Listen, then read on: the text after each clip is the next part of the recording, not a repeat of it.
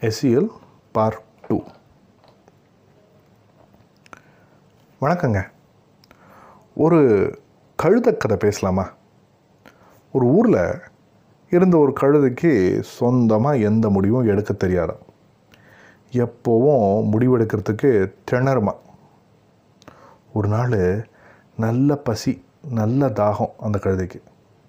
ஒரு தொட்டியில் தண்ணியும் கொஞ்சம் தள்ளி ஒரு கட்டு புண்ணாக்கும் அதோடைய கண்ணில் பட்டது. இப்போது அந்த கழுதைக்கு ஒரு குழப்பம். முதல்ல பசிக்கு புண்ணாக்கு சாப்பிடணுமா?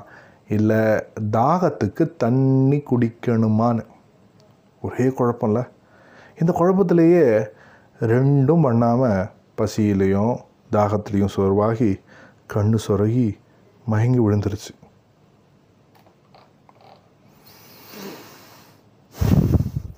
என்ன ஒரு முட்டாள்தனமான கருதல்னு தோணுதா? இப்போ விஷயத்துக்கு வருவோமா? நீங்கள் எப்படி முடிவுகள் எடுக்கிறதுல தெளிவாக இருப்பீங்களா? உண்மையான உறவுகளை உருவாக்கிக்கிறதுல உங்கள் திறமை எப்படி? மனசில் இறுக்கம் இல்லாமல் யோசனையில் நெருக்கடி இல்லாமல் சமமான உணர்வு நிலையில் இருக்க பழகியிருக்கீங்க? உங்களுடைய கோபதாபங்களை பாதிப்பில்லாத சரியான வகையில் வெளிப்படுத்த கற்றுட்ருக்கீங்க நம்ம கதையில் பார்த்தோமே அந்த கழுதையை என்ன ஒரு கேனத்தனமான கழுதைன்னு விமர்சிக்கிறது ரொம்ப சுலபம். ஆனால் இந்த பிரச்சனை நம்ம எல்லாருக்குமே இருக்குன்னு முதல்ல நாம் புரிஞ்சுக்கணும். நாம் நம்ம உணர்ச்சிகளை உணர்ந்து பின்னாடி அவற்றை கையாள தெரிஞ்சுக்கிறது தான் இதுக்கான முதல் தீர்வு. இதெல்லாம் எப்படிங்க கற்றுக்கிறதுங்கிறீங்களா ஆராய்ச்சி தரவுகளின்படி மனிதர்கள் மேக்ஸையோ ஒரு மொழியோ கற்றுக்கிற மாதிரி சமூக உணர்வியல் திறன்களையும் கற்றுக்க முடியும்னும் கற்றுக் கொடுக்க முடியும்னும் நிரூபிச்சிருக்காங்க. சரி ஒரு அனுமானத்திற்கு நமக்கு தெரிஞ்ச ஒருத்தரை நினச்சிப்போம். அந்த நபருக்கு நல்ல படிப்பு இருந்திருக்கும் நல்ல வேலை கிடச்சிருக்கும் கை நிறைய சம்பாதிக்கிறாருன்னு வச்சுப்போமே. இதெல்லாம் வச்சு பார்த்தா அவர் கற்ற கல்வியினுடைய நோக்கம் நிறைவேறிடுச்சுன்னு சொல்லிடுவீங்களா?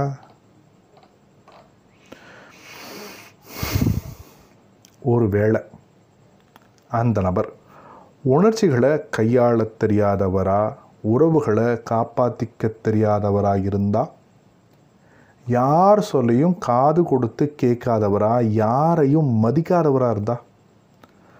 மன இறுக்கத்திலேயே இருப்பவராக இருந்தால் வேலையில் எந்த முடிவும் சரியாக எடுக்க தெரியாதவராக இருந்தால் இப்போ சொல்லுங்கள் அப்போ கல்வியினுடைய நோக்கம்தான் என்ன? ஒரு குழந்தை பள்ளி கல்வியை முடித்து வெளியே வரும் பொழுது இந்த உலகத்தை சந்திக்கும் திறன்களை வளர்த்துட்டு இருக்கணும்னு நாம் விரும்புகிறோம் நாம் விரும்புகிற இந்த திறன்களை எல்லாம் பாடப்புத்தகத்திலேயே கற்றுக்க முடியுமா?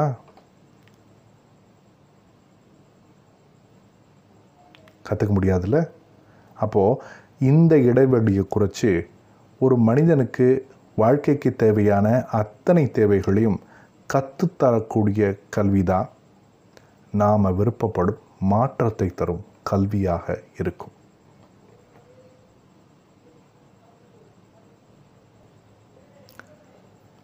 நம்பகமான ஆய்வுகளின்படி சமூக உணர்வியல் கல்வி தான் ஒரு மனிதருடைய கல்வியை முழுமையாக்குது.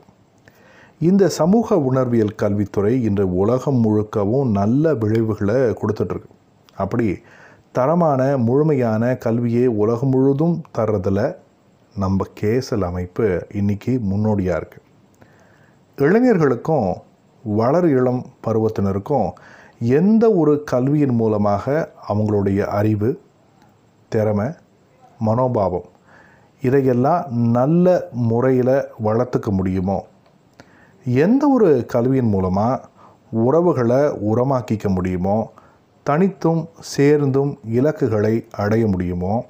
எந்த ஒரு கல்வியின் மூலமாக மனசில் ஈரமோ பாசமோ எல்லாருக்கும் கை கொடுத்து உதவுற தன்மை மேம்படுமோ?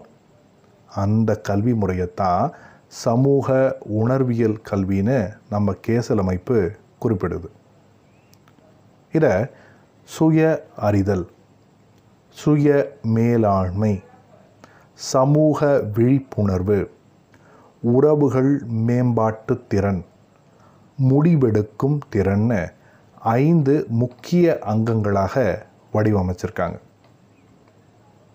இதெல்லாம் கற்றுக்க முடியுமான்னு கவலைப்படாதீங்க. எத்தனை வயசானாலும் இந்த திறன்களை நீங்கள் நல்லா கற்றுக்கிட்டு முன்னேறி மற்றவங்களுக்கும் உங்கள் மாணவர்களுக்கும் சொல்லித்தர தகுந்த வகையில் தான் கேசல் அமைப்பு இந்த படிப்பை வடிவமைச்சிருக்காங்க.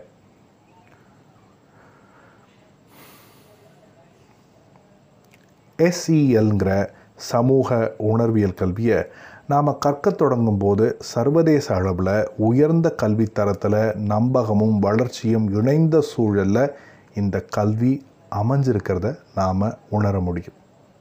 அதெல்லாம் சரி இதை எங்கள் பள்ளிக்கல்வியில் பயன்படுத்த முடியுமான்னு கேட்குறீங்களா நிச்சயமையாக ரிப்பீட் நிச்சயமாக முடியுங்க. வாங்க மகிழ்ச்சியான ஒரு உளமார்ந்த பயணத்தை சேர்ந்து தொடங்குவோம். ரிப்பீட். நிச்சயமாக முடியுங்க. வாங்க மகிழ்ச்சியான ஒரு உளமார்ந்த பயணத்தை சேர்ந்து தொடங்கலாம்.